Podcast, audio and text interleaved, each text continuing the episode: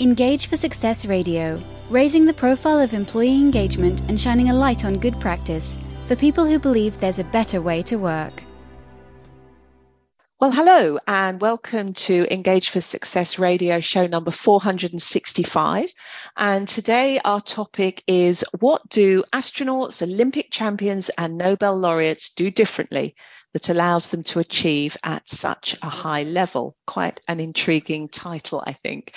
Um, and I'm well going to be welcoming shortly today's special guest, who is the author of a book called The Success Factor, uh, which is going to really um, answer that question for us. But before we do that, um, a few words of introduction for those of you who do not know uh, quite who Engage for Success are. Uh, so, Engage for Success is a not for profit movement, and we are the UK's leading voice voice on the topic of employee engagement. We're raising awareness and running events through our area networks around the country and our topic and sector specific thought and action groups, developing research, publishing case studies, and shining a light on great practice. Do visit us at engageforsuccess.org, where you can learn more and sign up for our weekly newsletter. And I'm Jo Moffatt. I'm one of the regular hosts, and as well as being a volunteer with Engage for Success, I'm also managing director and founder of Woodreed. Woodreed is a specialist creative agency, and we use the tools, the techniques, and the insight led approach of the advertising and marketing world to help our clients create great places to work, high performing cultures of engaged employees. So I promised you a special guest who would help us explore the topic of what are astronauts Olympic champions and Nobel laureates do differently that allows them to achieve at such a high level. And that special guest is Dr. Ruth Gotian. Uh, Dr. Gotian is the Chief Learning Officer and Assistant Professor of Education in Anesthesiology and former founding Assistant Dean of Mentoring and Executive Director of the Mentoring Academy at Weill Cornell Medicine. Um, she is a published author um, and has been hailed by the journal Nature and Columbia University as an expert in mentorship and leadership development, as it was recognized recently as one of the top 20 mentors in the world. So I think we're very lucky to have Ruth with us today. So welcome to the show, Ruth. Um, hey. There's a, a lot more I'm sure that we could talk about in your credentials, but I'd like to give you the opportunity to tell us a little bit about little bit about yourself and and, and what you do and and the journey to becoming uh, one of the top 20 mentors in the world yeah, and, and how I started hanging out with Nobel Prize winners and astronauts, and how my contact list got to be so fun. It sounds brilliant. it sounds great. I can't, yeah. So tell us, tell us, how did it all come about?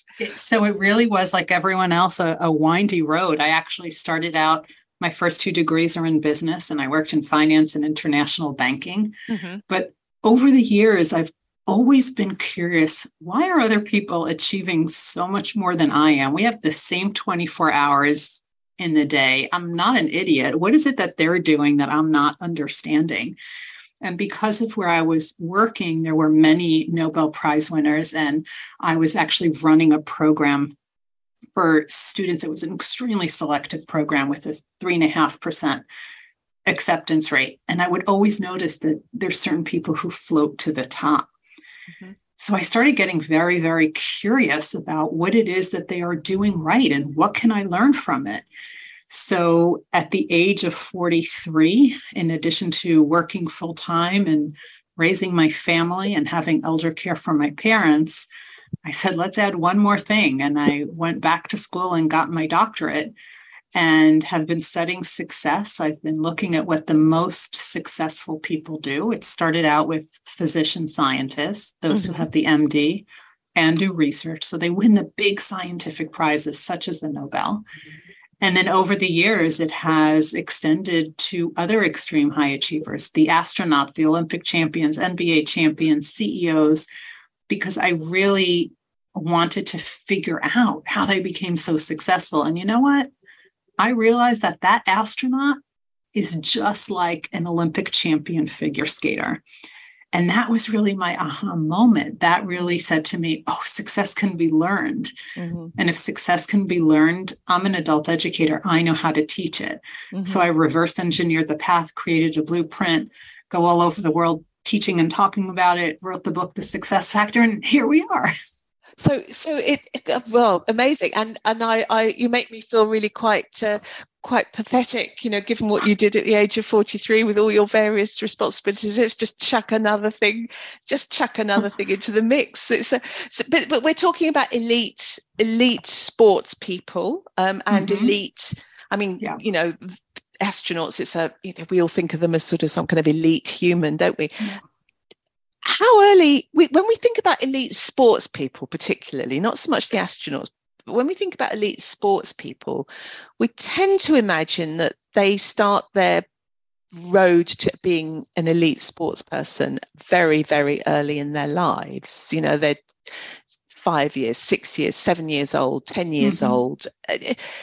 That's specific to sport do you think that also applies with people that forge a path to become astronauts or Nobel laureates? Is it's actually what we think about sports, but that's not actually what happens. Okay. What happens is that they try different sports out. They have a natural tendency towards athletics, but it takes them a while to figure out what it is that they really love, not just are good at, but really, really love doing. Mm-hmm. Most of the astronauts who whom I interviewed were actually rejected the first time they applied. They had to reapply multiple times. Some of the Nobel Prize winners were part of a group called the Yellow Berets. So this is really fascinating because during the Vietnam War, if you were a physician in the United States, right, mm-hmm. there was a draft. Mm-hmm. There were two options. You could either go to war and likely not come home, mm. or if you were a physician, you could work for what's called the Public Health Service. And the Public Health Service is um, the Center for Disease Control, the National Institutes of Health, those government run health services. Mm. And this is what the physicians wanted to do. This was the prime gig. So, for example, Dr. Bob Lefkowitz, who won the Nobel Prize in Chemistry in 2012, he was a medical student and he applied to work at the National Institutes of Health at the NIH. He didn't have any research experience. And here he was a medical student. And the first year he was there, nothing worked. And the second year, nothing worked. It was towards the end of his commitment when things really started to gel. And when they really worked, they really worked. And he really became addicted to that and to science. And he has made his life uh, he has made that commitment to science. He no longer sees patients, he is only doing his science. So these are also people who started later in life, right? He mm-hmm. was in his 20s at that time. And this is not just a singular story, this is a story that is on repeat over and over again. Mm, interesting. Interesting. So when you wrote you, so you wrote your book the success factor when did when did you do that what what prompted you to write that book the book was uh, published in January. Mm. It's called The Success Factor. So I have been writing about success for a long time, both in academic journals, because I'm an academic, but also mm. in lay journals and Forbes and Psychology Today and Harvard Business Review. Mm-hmm. And during the early months of the pandemic, my father was hospitalized, and I brought him a textbook that I had recently published, mm-hmm. and I handed it to him. And as I was sitting at his bedside, my laptop was always open. And he said, Oh, are you getting ideas for your next book? He must have asked me that 10 times a day, if not more. And I said, Who's even thinking about a book right now? You're you're hospitalized. Yeah. Um, he passed away in August 2020. Oh. And after my Sorry to hear week, that. thank you, after the week of Shiva, the, the Jewish mourning period, mm-hmm. a publisher reached out to me and said, We've been reading your work. Would you be interested in writing a book? Right. So it was someone else's idea then. it was it was planted by my father. Yes. Um, and it was brought to life um, by my editor. Mm-hmm. And it was published on the 17 month anniversary of my father's funeral. Uh-huh. so it really came full circle. Mm, um, mm. And now I'm kind of addicted to writing. so it was a it was a bit of a culmination then of of the given that your publishers what who became your publishers approached you yeah. it was a culmination of that distillation of your work and your thinking and your writing and your experience and the expertise that you had developed right. o- over time. And I'm sure if I read the book, there's a frontispiece dedication to your dad in there. There certainly is. Yeah, I'm sure. Okay, so um, you and, it'd be interesting actually if we have time i'll probably say now you're addicted to writing i'm i'm guessing that's a, a plug to say there's another one in the works somewhere, there's always but... another one. There's there's articles all the time. I, I, usually publish around six articles a month um, do you really? for the lay press yeah and then um, plus the academic articles um, and there's you know inklings of another book. Wow that's very gosh you're exhausting me ruth honestly. But i enjoy it yeah clearly clearly like that that that enthusiasm and passion is coming through in spades already just in the few minutes we've been you talking. know what so- my um I, I just had a chapter that I wrote for another book, which is a culmination of um, thought leaders from Thinkers 50 that they, mm-hmm. they put a book together on um, building resilient organizations. And I mm-hmm. had it on the table. Um, and somebody looked at it and they said, Oh, your, your writing is so simple. I said, yeah, because if I wanted to write the academic jargon, nobody would read it. but when it's simple and when you do it in everyday language, it draws people in. Mm, mm. And the whole goal is to leave this world better than we found it. Absolutely. And my way of doing it is through the writing, through the teaching of how to become successful. And I do that by using that conversational tone mm-hmm. and sharing the stories of these extreme high achievers so that the astronauts and the Nobel Prize winners and NBA champions become your friends. Yeah. As you're yeah. reading them, you feel you know them. Yeah. Well, I, I, I'm let's let's move to that um, now. I mean, it's, it, I love the idea of writing things simply. I mean, it's a, certainly a it's a it's a passion of mine and a firm belief of mine that you can't write about something in simple terms unless you absolutely understand it. That's right. And uh, often people will obfuscate, ob, obfuscate I'm not sure that's the right word, um, you know, compl- overcomplicate. Yes. Um, in order to mask their lack of understanding, actually. Um, right. And if you can write something simply that people can understand, then you clearly have understood it. Um, so, well said. Uh, you know, that's a, absolutely. I share that share that with you. So let's let's talk about what these people have in common. Then, whatever where whatever walk of life their their success evidences itself in. What are the key themes that you've discovered? So there were actually four of them that mm-hmm. all of the high achievers had in common, which is what made me realize it's not about copying habits, you know, wake up at 5 a.m. or read for eight hours a day. That doesn't work in our lives. Um, but it you can, you cannot copy habits, but you can emulate mindsets. Okay. So the four mindsets they all had, which is this was really my aha moment to realize that this is teachable and learnable. Um, the first one is that they found what they were really, really, really passionate about, what they would do for free if they could. Now, we have something in adult adult learning that we call intrinsic motivation versus extrinsic motivation. Mm-hmm. The extrinsic motivation are the bonuses, the promotions, the certificates, the diplomas. That's really when other people are judging you. And mm-hmm. that's hard to maintain and sustain.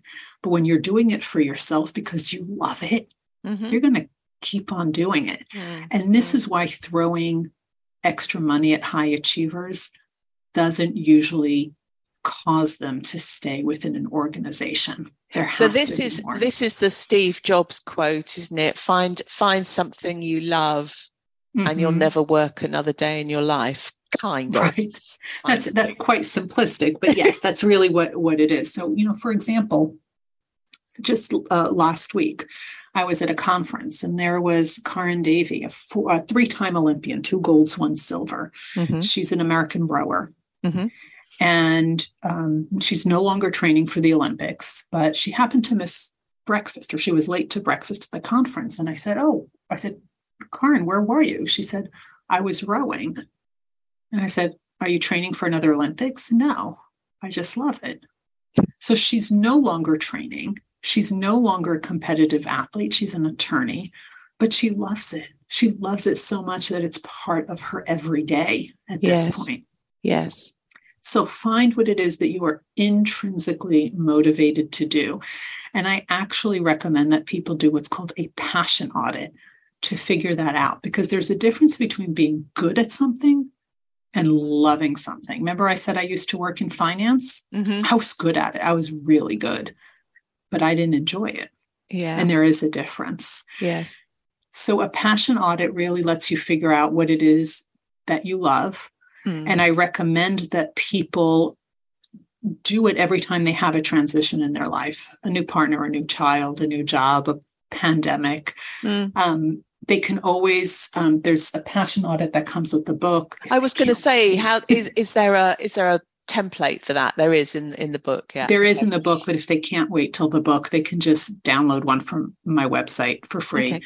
um, just go to ruthgotian.com slash mm-hmm. passion audit okay. okay. and you can download one so that's the first one tap okay. into your intrinsic motivation righto the second one is it's your passion it's your it's your grit it's your resilience it's really the way you overcome obstacles mm-hmm. so high achievers they never question if they'll overcome obstacles they know that they will instead they focus on how what is the strategy i haven't thought of yet so within an organization and if we're going to talk about organizational culture these are your innovators in the group. These are the people that every time they see a challenge, they just think to themselves, oh, what is the solution I haven't thought of yet? What is the strategy I haven't thought of yet? These are not the, the no problem too small people. The, these are the let's figure this out people. Mm. So if you are running that organization, you want to give them the space to try things out. And not everything's going to succeed, but you have to let them try because high achievers fear not trying more than they fear failing. That's number two. Okay. It's fascinating. Yes, I, I can see that. And that's, yeah. Now you see it, you can't mm. unsee it, right? Yeah, yeah, yeah. no, absolutely, Ruth. Absolutely. Go on then. So, what's number three? All right. Number three is that strong foundation, which they're constantly reinforcing. Now, this is pivotal. It's just because they've won all these big accolades doesn't mean they farm things out. The things that made them successful, those are the things that they still do day in and day out. Mm-hmm. So, for example, you all heard that Kobe Bryant used to wake up at 4 a.m. to do layups and warm up in the gym. But you know what? Those layups and those warm ups that all the NBA players do are the same ones that any seventh grader would do. Same exact ones. They just have fancier sneakers and more expensive equipment, but the process is actually still the same. Mm-hmm. So, this is true. It doesn't matter if you're a Nobel Prize winner, they're still designing their own experiments. They don't have other people doing that. Um, they're writing their own papers, etc. Now, so it's hands on. It's hands- very much hands on, mm. very much.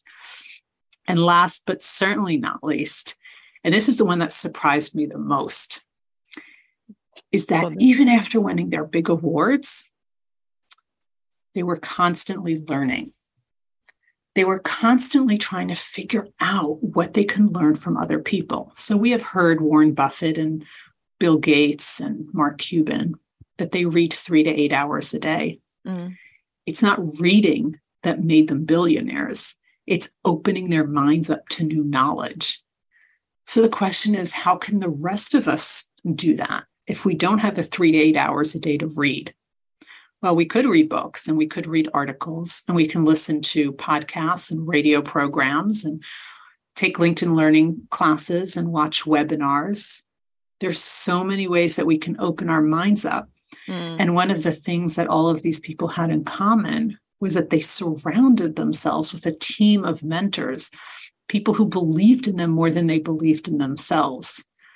So if this is what the high achievers do. Why do the rest of us think that we don't need that? So those are the four. Those are the four elements of success. Interesting. I'm I'm interested by that that final one, which which wasn't really well. I don't know. Do you consider the surrounding yourselves with mentors to be part of the constantly learning? Is is that is that linked to that, or is that a yeah? It's very it's very much linked to be, it because they give you perspective that you don't have. Yeah, but there's also in that, isn't there, a a self knowledge um, or and a, and a humility. Yes, that actually accepts that I don't know it all. I haven't got all the answers. I know that I'm on a learning journey that probably won't ever end. That's right. And I can't do it all by myself, and I need yeah. people to help me. So whether it be a mentor or um, or coach, you know, co- yes. careers coaches, personal coaches, I mean, I know, appreciate that they, they, both those types of skills are, you know, those types of professions are different. Yes. But they can be equally as valuable, can't they? Um, yes. And and that, that, but that humility is an interesting one because you tend to imagine, one tends to imagine that these that high achievers often lack humility. That there's a degree of arrogance, you know, is there a degree of arrogance um, what's your what's your view on that, Ruth? That, that really has to do with the definition of success. But I will say um, that one of the the things that all of these high achievers had in common, and this relates to that fourth element of success, is that they walk in with the mindset of I don't know what I don't know. Mm. Mm-hmm. And I need to surround myself with somebody who can shed light on this and teach me something. And it doesn't matter if that person is senior to me or at my level or junior to me. Mm. Now, mm. the reason being humble is so important.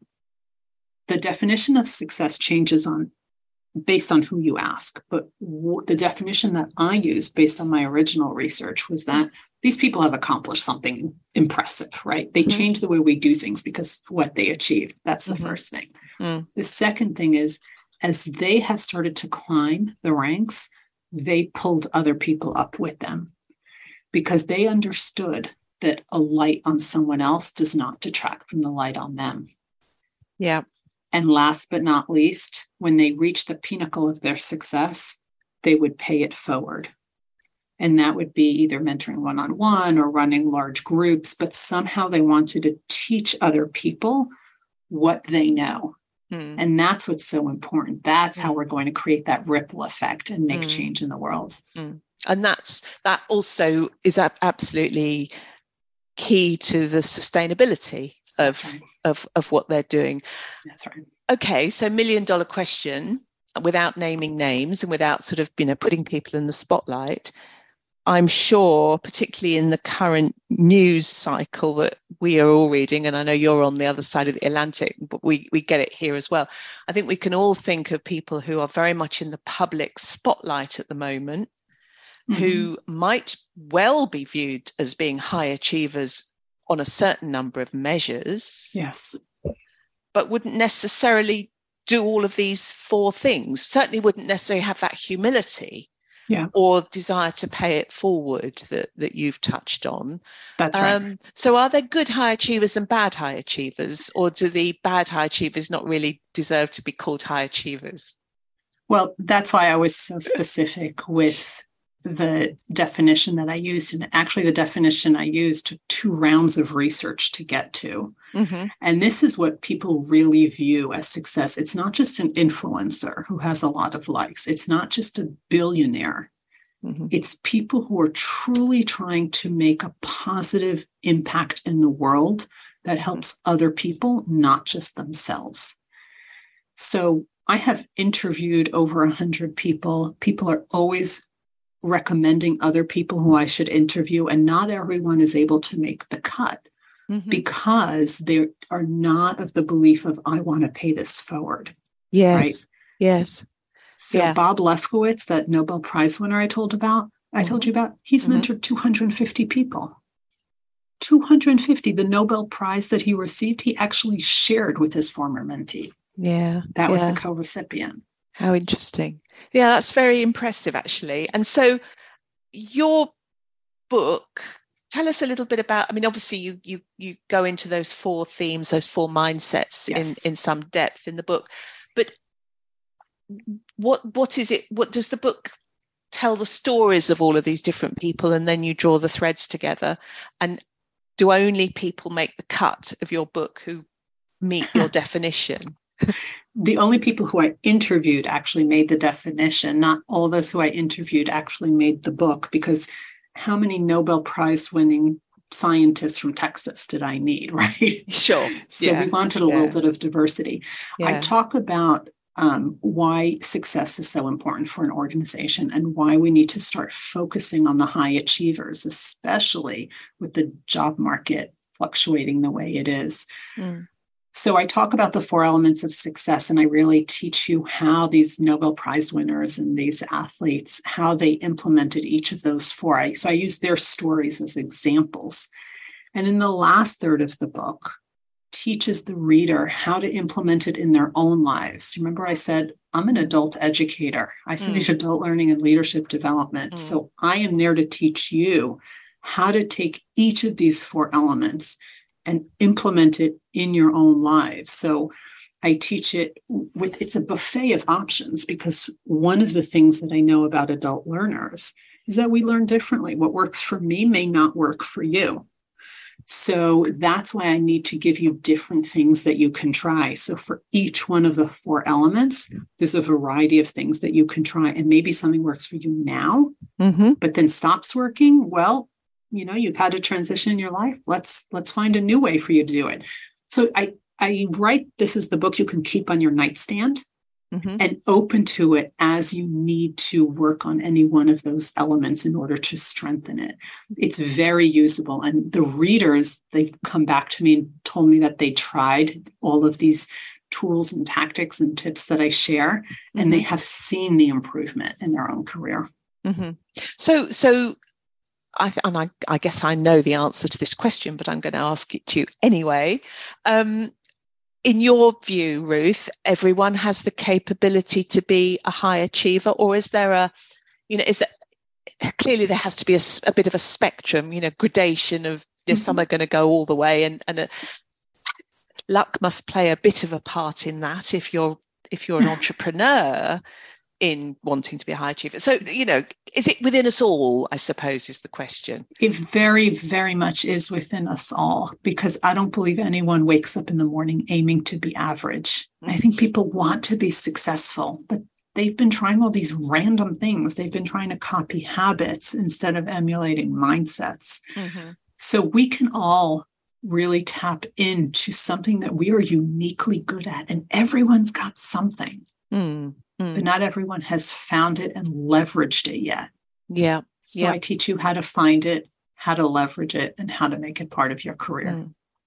Sounds fascinating. Good. Okay. And if I um, wanted to think about those four mindsets, uh, are they all equally equally important, or is there one that outshines the rest in your experience? So you definitely have to do all four in tandem. Mm-hmm. But if you were going to start with one, I would start with the intrinsic motivation, find out what it is that you're passionate about. Because once yeah. you find that, any hurdle that anyone throws in your way, you're just going to go over it, around it, under it. You're mm. going to find a way to get to the other side because mm. this is this is why you wake up in the morning with a jump in your step. It's why you can't quiet your mind at night. So mm. find that first and then work on the other three. Yeah. Okay. So what about the what about somebody working in a job that they hate, um, doing a grinding, process driven nine to 5 mm-hmm. and that personal passion audit throws mm-hmm. up that they're they're completely and utterly in in the in the you know in the wrong job how how do you how do you break out of that? Or does that take you to number two about how i will overcome the obstacles? So i actually teach that as well. So if you find that you are better suited in another area you really need to test drive that first.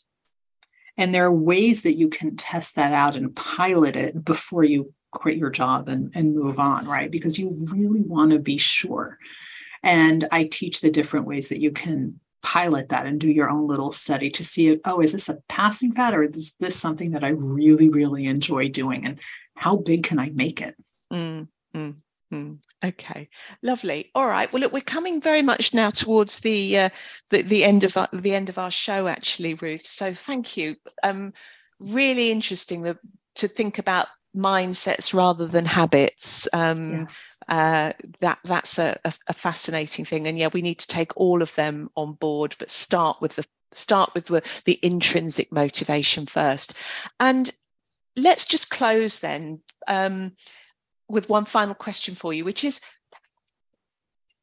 people like astronauts, they're, they're not astronauts for their whole life.